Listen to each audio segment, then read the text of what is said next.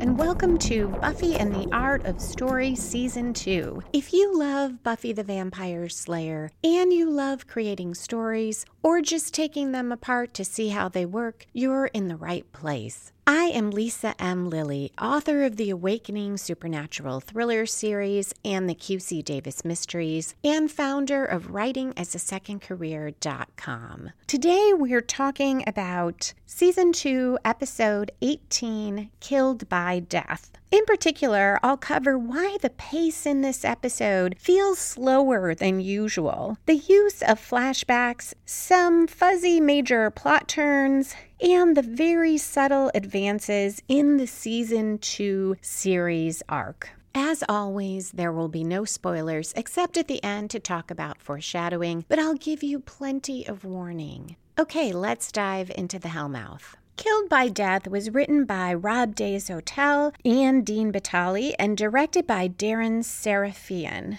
We start with conflict.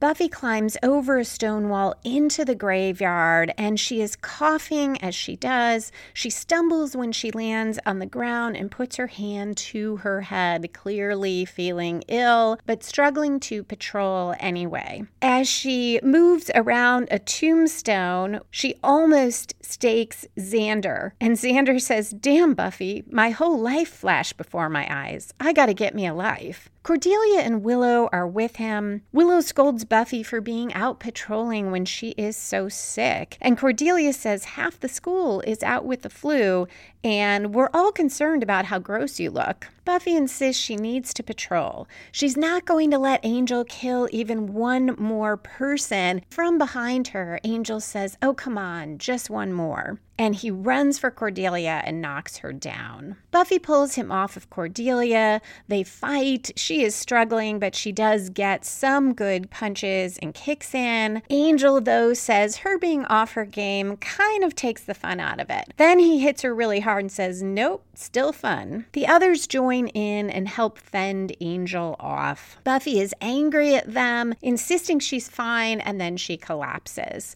and we go to credits. When we get back, Willow, Xander, and Cordelia are bringing Buffy into the emergency room. The doctors whisk her away after saying she has a high grade fever and possible fractures. Willow says, Call Giles, tell him what happened to Xander, and then to Cordelia, call Buffy's mom and tell her not what happened, just get her here. In the next scene, Giles paces and cleans his glasses as they wait in the emergency room waiting area. Joyce appears appears very worried, and the doctor comes out and says that Buffy has stabilized. But the doctor wants to keep her here a few days to heal. This is about five minutes in. Usually, a little before this, we see our story spark or inciting incident. It comes about 10% through any story and sets our main plot in motion. Here, the main plot will be Buffy defeating a monster that is killing children in the hospital hospital. So the fact that she now must stay in the hospital is what sets that plot moving. And the episodes are about 42 to 44 minutes long. So at five minutes, this is a little bit late, but around in the range where we usually see that spark.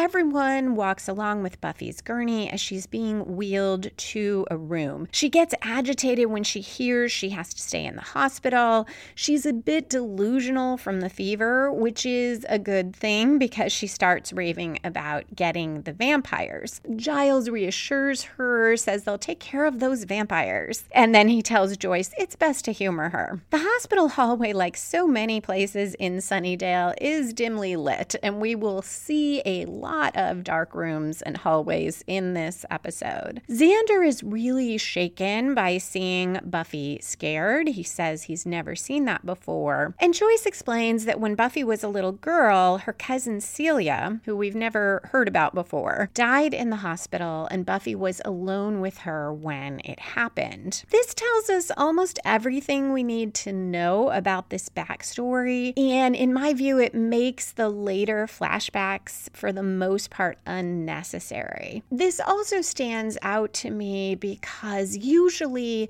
the show is so good at getting exposition in through conflict, conflict that's compelling and interesting by itself. And here we have a little bit of conflict because Xander is shaken, and of course, Joyce is worried about Buffy, but it's not a conflict between Joyce and Xander. So it does feel more like just handing us information. It's very quick though, so I, I think that generally it works. The other thing about this mention of Celia. This is an example of sometimes you need to backfill backstory that maybe you didn't uh, you didn't think about in advance as you were setting up your story, particularly if it's a series, uh, whether TV or novels or movies. And so you add in something when you need it. And generally, an audience or readers will go with that as long as you're not contradicting anything from the past. It helps, though, if there is, uh, if you can tie that new backstory to something that we've heard about before.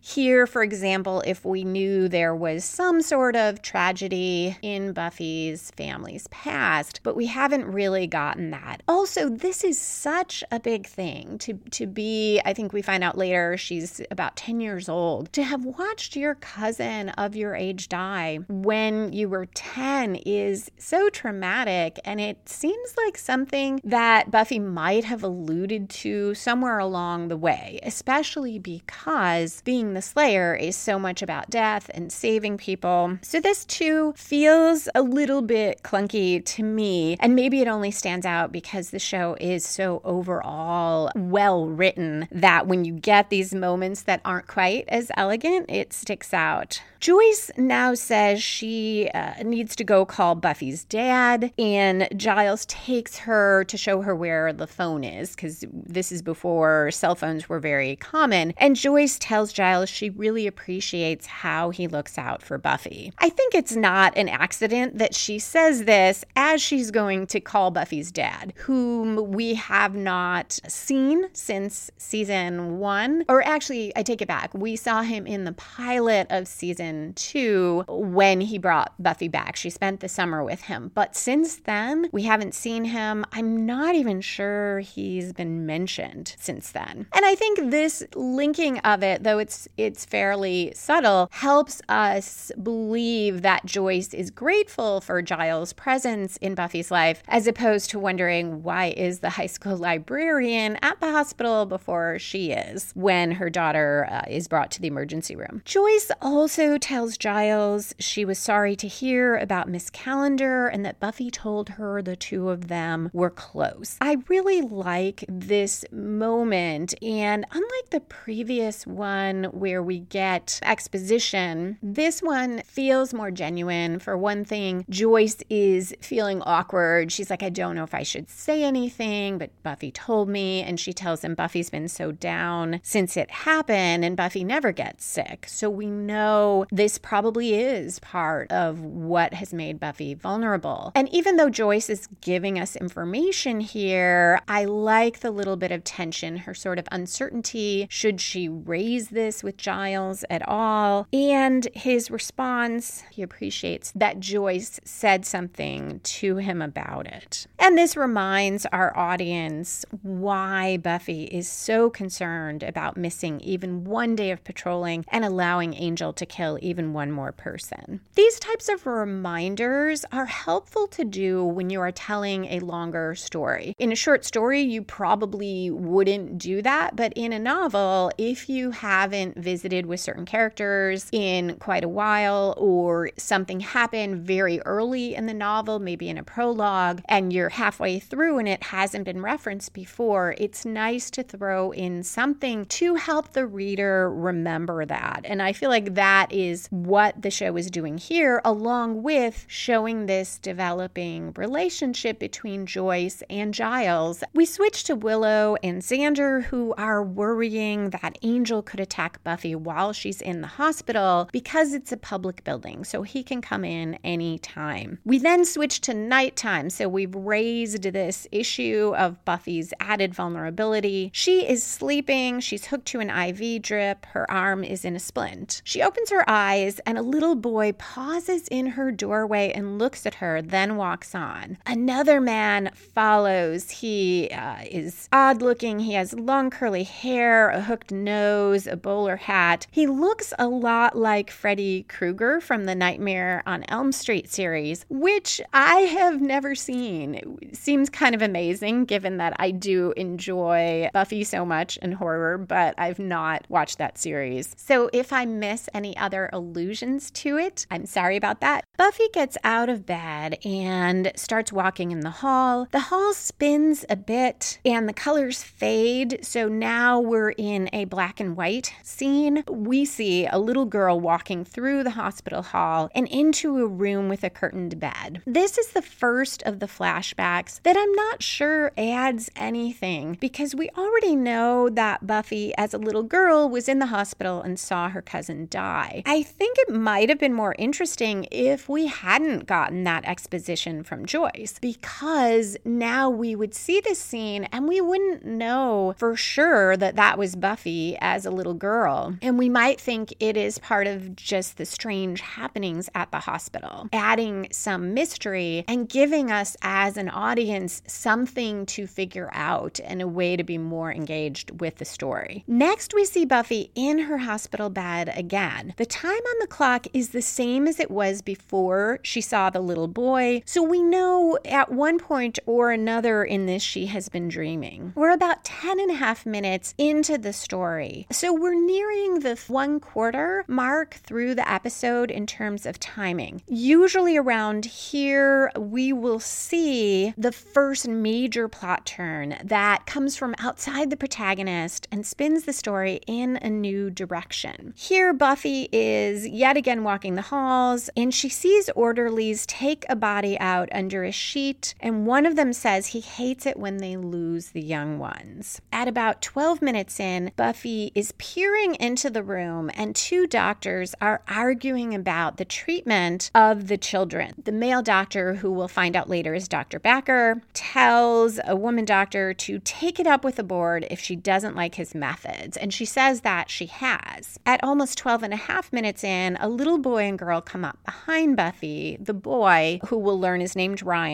says to Buffy, he comes at night, the grown-ups can't see him. He tells Buffy that he was with Tina and then Tina died. And Buffy asks who he is. And the boy says, death. And we go to a commercial. So that's a, a great hook into the commercial. As far as the plot turn, I think maybe that whole sequence is the plot turn because this is where we find out that probably there is something supernatural that is causing the children's deaths, or perhaps it's the doctors, but but something more than simply um, a bad flu. When we come back from the commercial, Xander Xander is sitting outside Buffy's room. Angel comes through the hallway. He is holding some white roses. Xander stands in his way. Angel taunts him, saying Xander couldn't stop him if he wants to go into Buffy's room. And Xander says maybe not, but there's a security guard over there and cops and orderlies, and together they might be able to. Angel mocks Xander, calls him Buffy's white knight, says Xander still loves Buffy and he leans very close and whispers into Xander's ear, It must just eat you up that I got there first. Xander responds, You're going to die, and I'm going to be there. Angel slaps the white roses against Xander's chest and leaves. Xander lets out a breath, very shaky, and sits, which shows us how tense and frightened he was in that confrontation. As far as why Angel leaves, I don't believe that even the orderlies and Xander and the cops combined could stop Angel. But I think we've seen that one, he wants to terrorize her. He doesn't necessarily want to kill her yet. And also, I feel like what we've seen of him when he does kill her, he wants it to be a very emotional, dramatic moment for her, not in the midst of a bunch of chaos with all kinds of people around. So I buy that Angel would leave. We're back in black and white. Buffy, as a little girl, is playing superhero with her cousin Celia. After declaring that she is Power Girl, Buffy saves Celia, who is buried under a bunch of pillows. This flashback doesn't move our story forward, so it is definitely one that is not necessary to the plot, but it is really fun to see little girl Buffy as Power Girl, and it does add to the character development in that we see that Buffy and her cousin had fun together and were close. It also adds to my view, along with the next part of the flashback, that this might have been a more intriguing episode to watch if we didn't already know that backstory. Because next we see Buffy approach the hospital bed where Celia sleeps. If we hadn't already known that Buffy watched Celia die, this could be really engaging. As it is, this flashback of Buffy going up to this bed, for me, it just slows down our story. Buffy wakes up, it's morning, she's much more perky.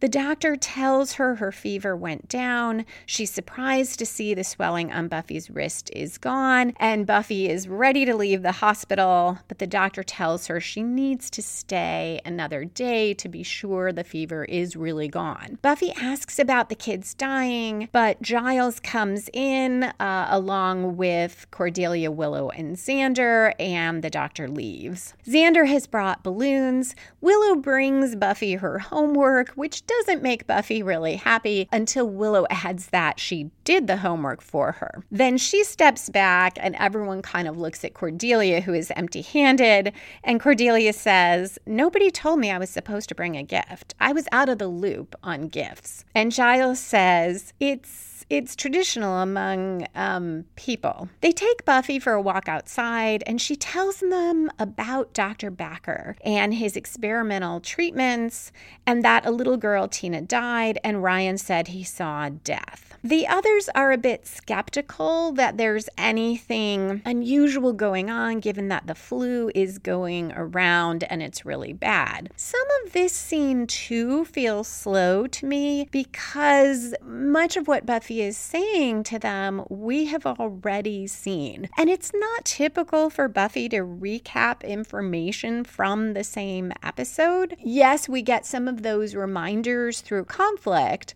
such as the reminder about Jenny but that's a reminder about what happened in a previous episode. There is some conflict in that the others are pushing back against Buffy's theory, and we do get some of my favorite dialogue. Cordelia points out that Buffy might just be looking for a monster to fight because that's easier than dealing with her feelings about her cousin's death in the hospital. And Giles says, Cordelia, have you ever actually heard of tact? And Cordelia says tact is just not saying true stuff. I'll pass. Buffy says that Ryan is afraid of something, and as long as she's forced to stay here, she's going to find out what it is. So the others, though still skeptical, offer to help. Cordelia and Xander sneak into the records room. They split up to look around, and the security guard comes in and confronts Cordelia. At the library, Giles tells Willow that Cordelia might be tactless, but right, death and disease might be the only things Buffy can't fight,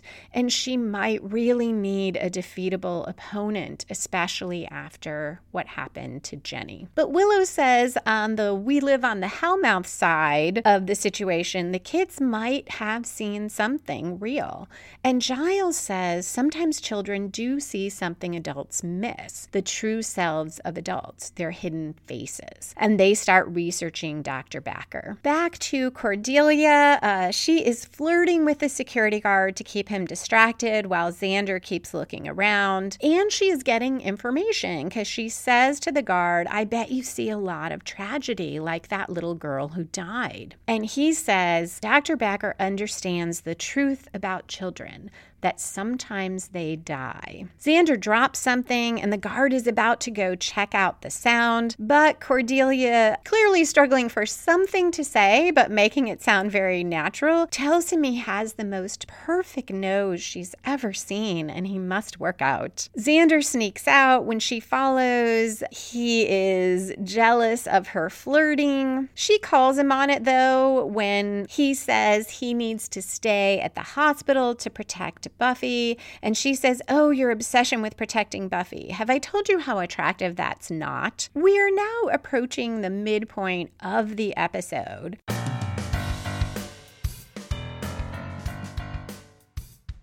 If you are finding the story structure discussed in the podcast helpful and you would like to know more about it or apply it to your own story, you can get free story structure worksheets from the link in the show notes, or you can get the ebook or paperback edition of Super Simple Story Structure, a quick guide to plotting and writing your novel. If you would rather listen to it than read it, it is is available in audiobook form. There's a link in the show notes on that. Please feel free to email me your thoughts about Buffy to lisa at lisa lilly, L I S A L I L L Y dot com, or to tweet me at Lisa M. Lilly, hashtag Buffy Story.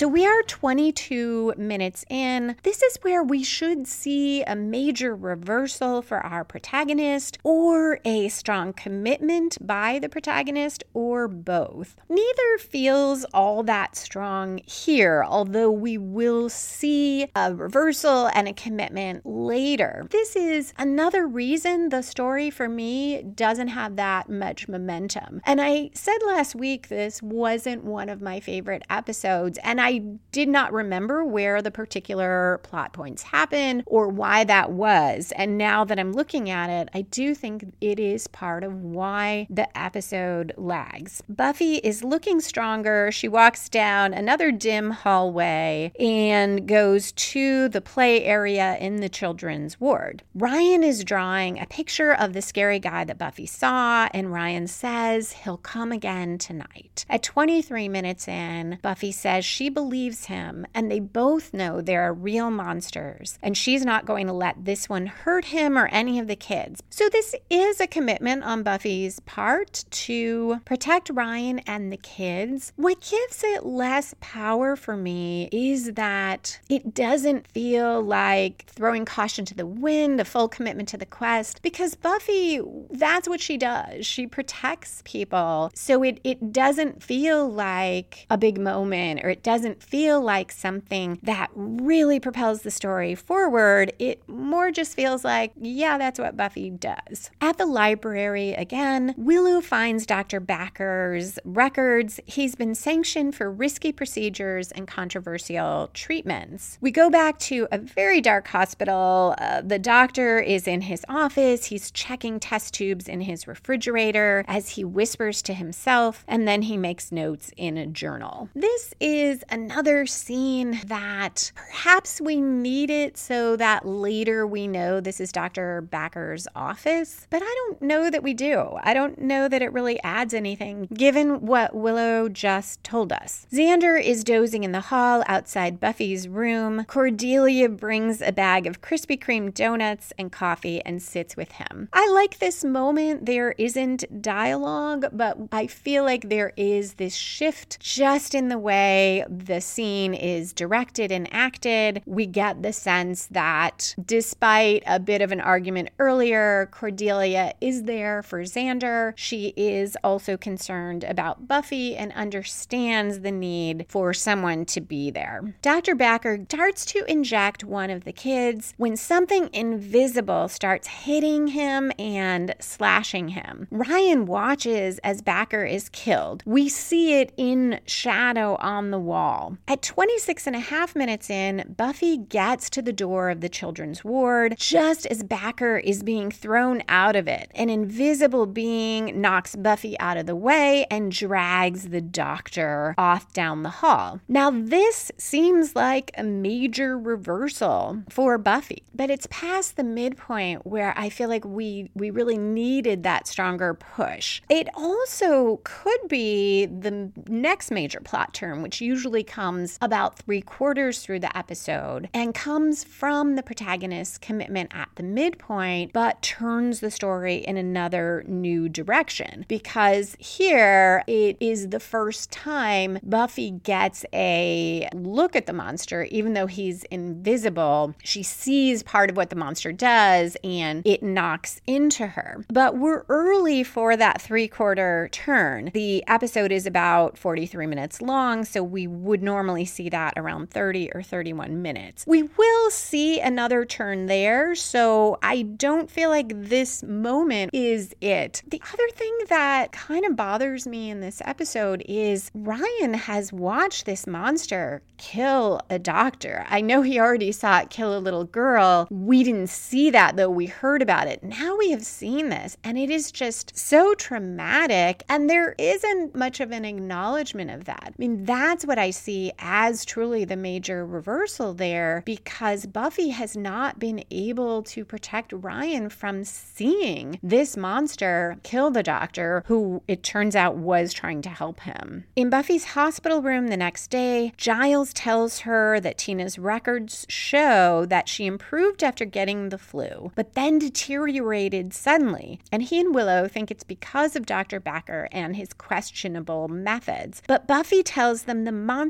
killed Backer. So again, we have Giles telling Buffy, uh, I, I think the info on Tina's records is new, but the part about Dr. Backer's methods is not. And then we have Buffy telling Giles something that we just saw that the monster killed Backer. I'm not sure how you would do this scene without that because they both need to convey that information to the other, but it, it's another thing that usually the show does so well. And here uh, feels slow. There is a really nice moment, though, where Buffy shows Giles Ryan's crayon drawing of the monster, and Giles looks really troubled and he takes off his glasses and says, This is your work? And Buffy says, No, it's Ryan's. They're trying to figure out why the kids see the monster and Buffy doesn't, except for that one time when she was delirious with fever. And at that moment, Joyce walks in. They all look very serious, and she says she hopes she didn't interrupt a secret meeting. Cordelia says, You sure didn't, far too adamantly. Joyce has good news. The doctor says Buffy can go home, and she is understandably puzzled when now Buffy doesn't want to, when before she had been so insistent on going home. Buffy claims she doesn't feel quite well again, and Joyce says she'll go talk to the doctor. So this is 28 minutes in. This too could be a great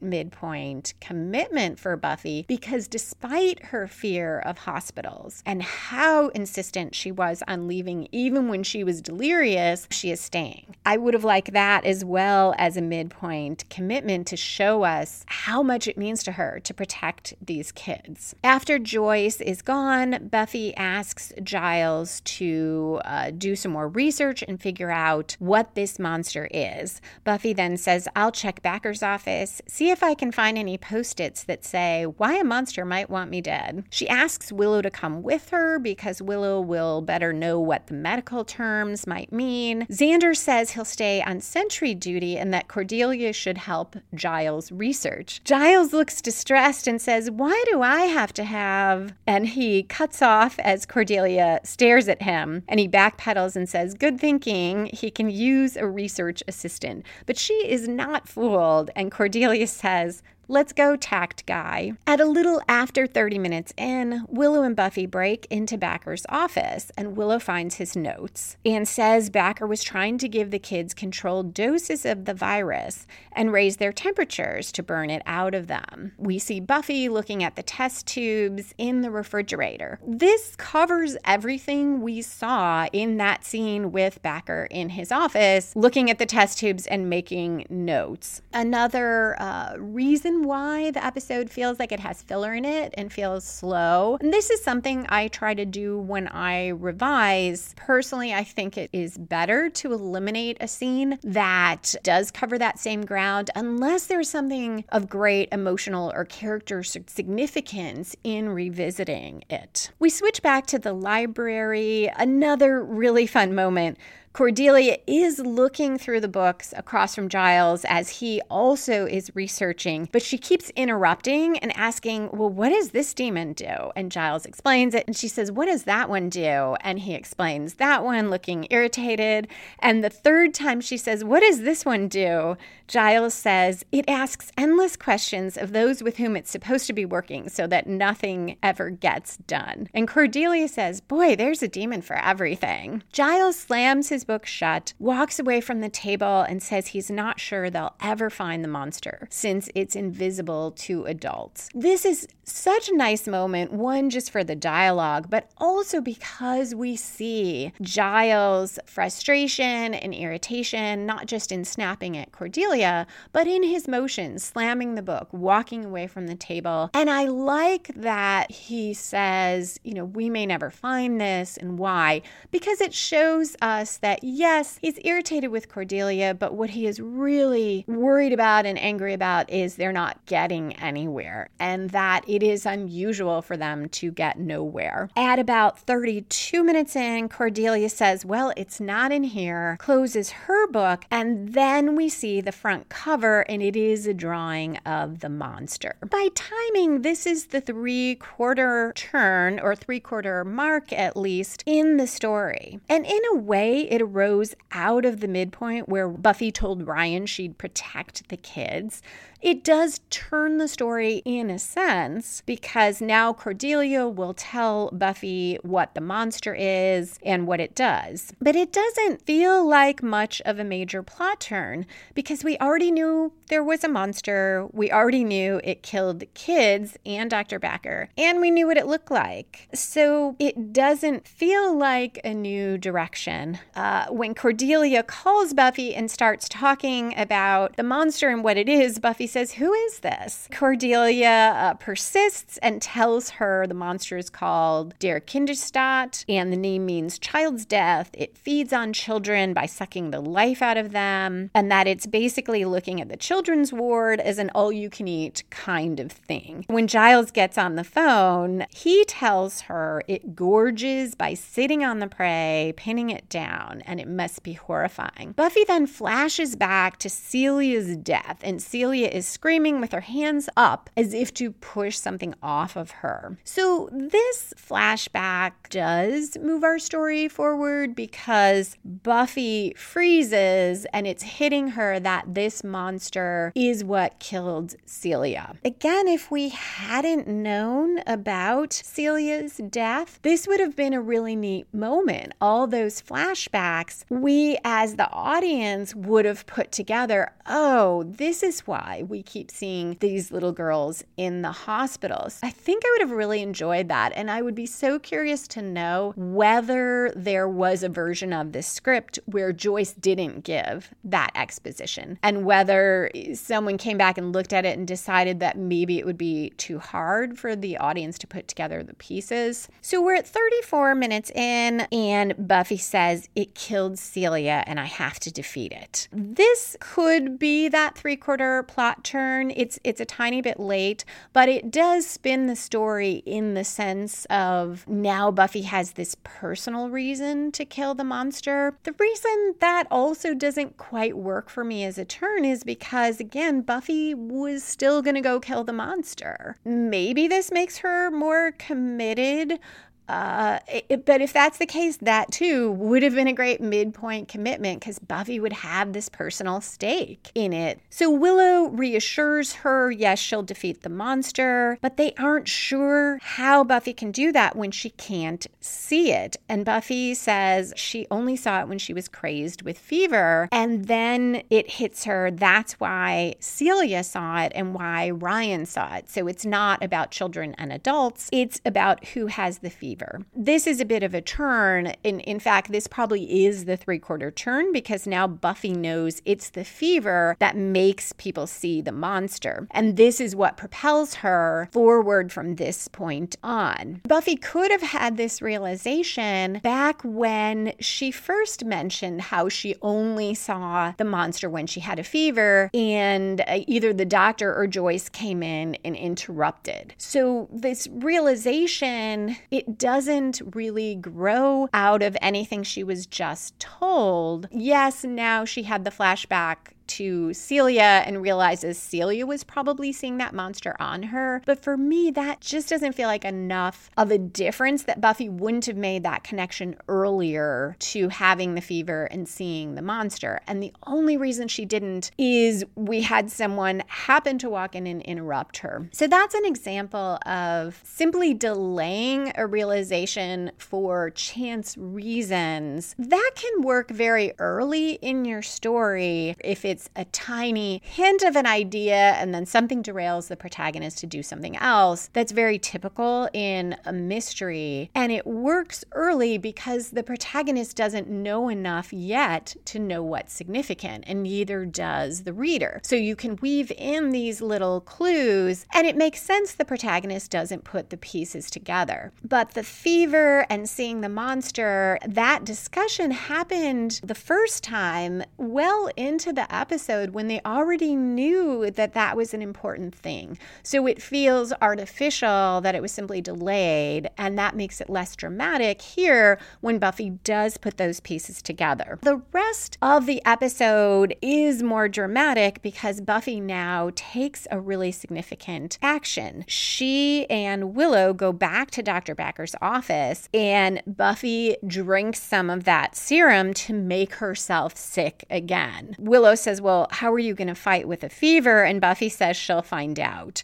And she starts feeling weak and sick almost immediately. This too could have made a nice midpoint commitment, though we would have had half an episode to go with Buffy so sick. But it truly is a throwing of caution to the wind. We saw that she could not fight very well with that fever against Angel, and now she is making herself that sick again. We don't do a ton with it because because there isn't a lot of episode left. So Buffy made herself really sick. They went to the children's ward and all the kids were gone. And we cut to commercial. So that was another good hook before the commercial. Where did the children go? And when we come back, we see a quick scene with the kids running through a basement hallway. Buffy is looking at that empty ward and the monster fades into view. He too is looking around the ward. He doesn't see any kids, but he does see Buffy watching him. He laughs and tips his hat to her, then exits through a door labeled basement access. So we know that he has figured out where the kids must have gone. Buffy's doctor comes around the corner as Buffy is trying to get into the ward. I guess the door is locked. The doctor sees how ill Buffy is, tries to take her back to her room. Buffy and Willow break away. The doctor has called for security, and in another hallway, security guards stop Willow and Buffy. Buffy gives Willow a desperate look, and Willow starts uh, brushing at her legs frantically and shouting about frogs as if she's trying to get them off of her. This is the moment I mentioned in a previous episode where Willow fell asleep in the library and woke up uh, very startled and talking about tadpoles. And Giles told her where she was and asked about the tadpoles, and she said she had frog fear. It's nice seeing Willow make use of that. The guards fall for it and surround Willow, and Buffy runs off. As much as I love this moment, I feel like these scenes with the doctor and the security guards, yes, we need barriers in our protagonist's way. So it shouldn't be easy for the protagonist to accomplish pretty much anything in a story. There should be obstacles. But these aren't arising out of the antagonist. The monster doesn't send the doctor there or the security guards, and it would seem very unmonster like if he did. It's not supernatural. And the hospital itself is not the villain here though that could also be an interesting story. And so these obstacles to me don't feel as strong as the ones we usually see in Buffy. That being said, I do love the teamwork aspect. I love how smart Willow is and how quickly she acts. Buffy runs or staggers around the corner and finds Xander. He helps her down to the basement, partly supporting her. And on the way down, he says, You don't know how to kill this thing. And Buffy says, I thought I might try violence. And Xander says, Solid call. So now we are at our climax, about 38 minutes 40 seconds in. The monster is attacking Ryan. All the kids are screaming, and we will hear kids screaming for pretty much all of the climax, which is another somewhat unbuffy like thing. Usually we don't have all this screaming, and to me it feels a bit like the laugh track in the sitcom that it's telling us, oh, you should laugh there, and this is saying you should be really afraid here. For whatever reason, I'm not, maybe because I don't in any way think that this is going to end with the monster killing more kids, but it is holding Ryan down. Its eyes pop out and they are almost like corkscrews that go down towards Ryan and then clamp onto his forehead. So I guess that isn't exactly a corkscrew, but both of them kind of look that way, spiraling down. Ryan is crying and screaming and holding up his hands the way Celia did in Buffy's flashback. Buffy is able to get the monster off of Ryan, but she is struggling to fight it because she's so sick. Xander herds the kids out of the way and he stays to watch Buffy fight. All he sees is Buffy fighting because the monster is invisible to him. It gets Buffy pinned. We're in her point of view again, and its eyes pop out and are spiraling down toward her. And she finally reaches up and snaps his neck. Xander uh, first asks if she's okay and then asks if the monster's dead because he heard something snap. And Buffy says that would be his neck. Uh, Xander, holding her up as they walk out of the basement, says, You're not going to yak on me, are you? We have moved to the falling action where the loose ends in the story are tied up. There aren't a lot of loose ends here, but this falling action is pretty fun. Buffy, Willow, and Xander are all in Buffy's bedroom. They're laying on her bed watching TV. Buffy is still recovering a bit, and Joyce brings her sandwiches with the crust cut off just like Buffy likes. But it turns out not quite the right peanut butter. She wanted crunchy, and I think a different kind of jelly, maybe. Xander and Willow ask for drink refills and chips, and Joyce claims there are no more cheesy chips. But Xander tells her there are. They're hidden behind some other things in the cabinet, and she says she'll go get them. Joyce is really good humored about this. She has a lot of patience with all three of them. When she comes back, she tells Buffy that Ryan sent her something. Buffy opens the envelope, and inside is a drawing of her killing the monster. Joyce looks rather bemused and says, Oh, he drew you a picture. How nice. And that is the end of the episode. Killed by Death is is the very definition of a Monster of the Week episode. We have had those before in Buffy, but I feel like usually they have a little bit more in the way of plot or character development. Here, Angel, he doesn't really step up his harassment of Buffy, though he does goad Xander. At one point, Buffy says Angel put her in the hospital. I feel like that is clearly not the case. She's in the hospital because of flu.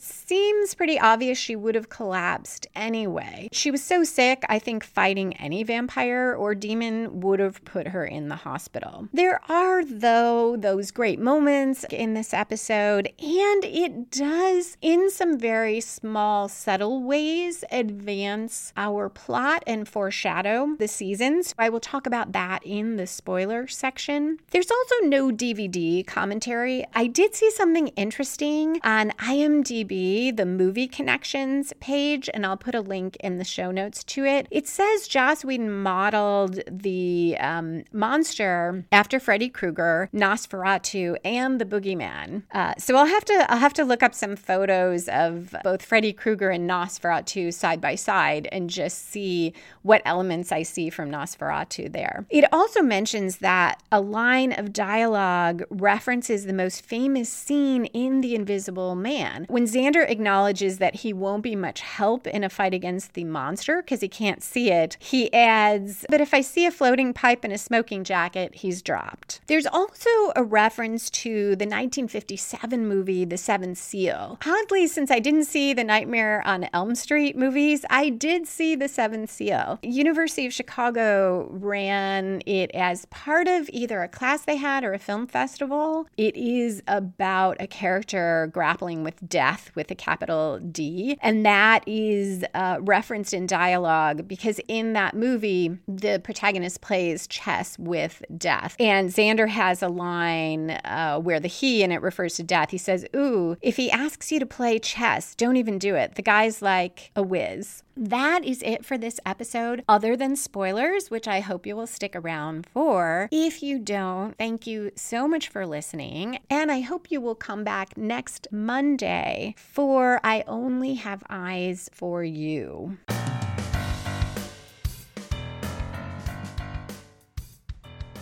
And we are back for spoilers. When Xander says to Angel, You're gonna die and I'm gonna be there, I can't help feeling that this moment might be part of why in the season two finale, Xander chooses not to tell Buffy that Willow is doing the spell to give Angel back his soul. She has the sword, she is about to go into battle with Angel, and Xander almost tells her about Willow doing the spell, and then he doesn't, and instead says, kick his ass, or tells her that that's what Willow said, which is worse. So maybe this interchange with Angel is part of why Xander doesn't tell her that, that Xander really wants her to kill Angel and for him to be there. Now, he won't be there, but I feel like be there in spirit. However, I do think Xander has other and better motives about that and I'll talk about that when we get to the episode. Another moment here that I never noticed before in terms of foreshadowing is that moment when Joyce tells Giles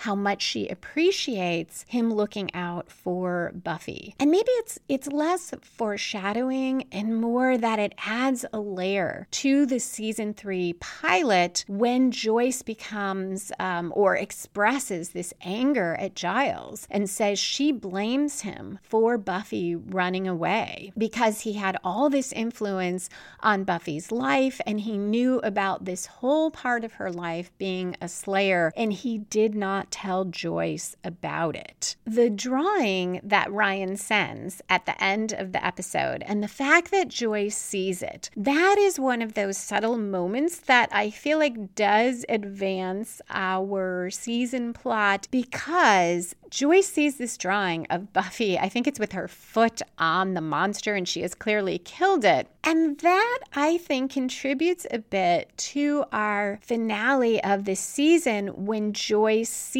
Buffy dust a vampire right in front of her. We were told in the beginning, and we've seen over and over, that even when people in Sunnydale see a vampire um, attack someone, or even they see Buffy kill a vampire, they find a way to rationalize it. And we know that's what Joyce has been doing, but that is getting gradually whittled away as we go through this season. And even though Joyce is only seeing this drawing, somewhere in her mind has to be why would this little kid draw this? So that when she does finally see Buffy dust a vampire, I feel like having seen this drawing has opened her mind a bit. And instead of rationalizing it away, she is finally willing to listen when Buffy tells her she's a vampire slayer and what that is. Now we'll see. She still definitely has trouble with it and pushes back against it, but it makes it much more believable believable that she doesn't do the rationalizing and forgetting. Finally, when Buffy and Angel fight in the graveyard, it foreshadows the fight that they'll have in part one of Becoming, where Angel doesn't seem to be giving it his all, and Buffy is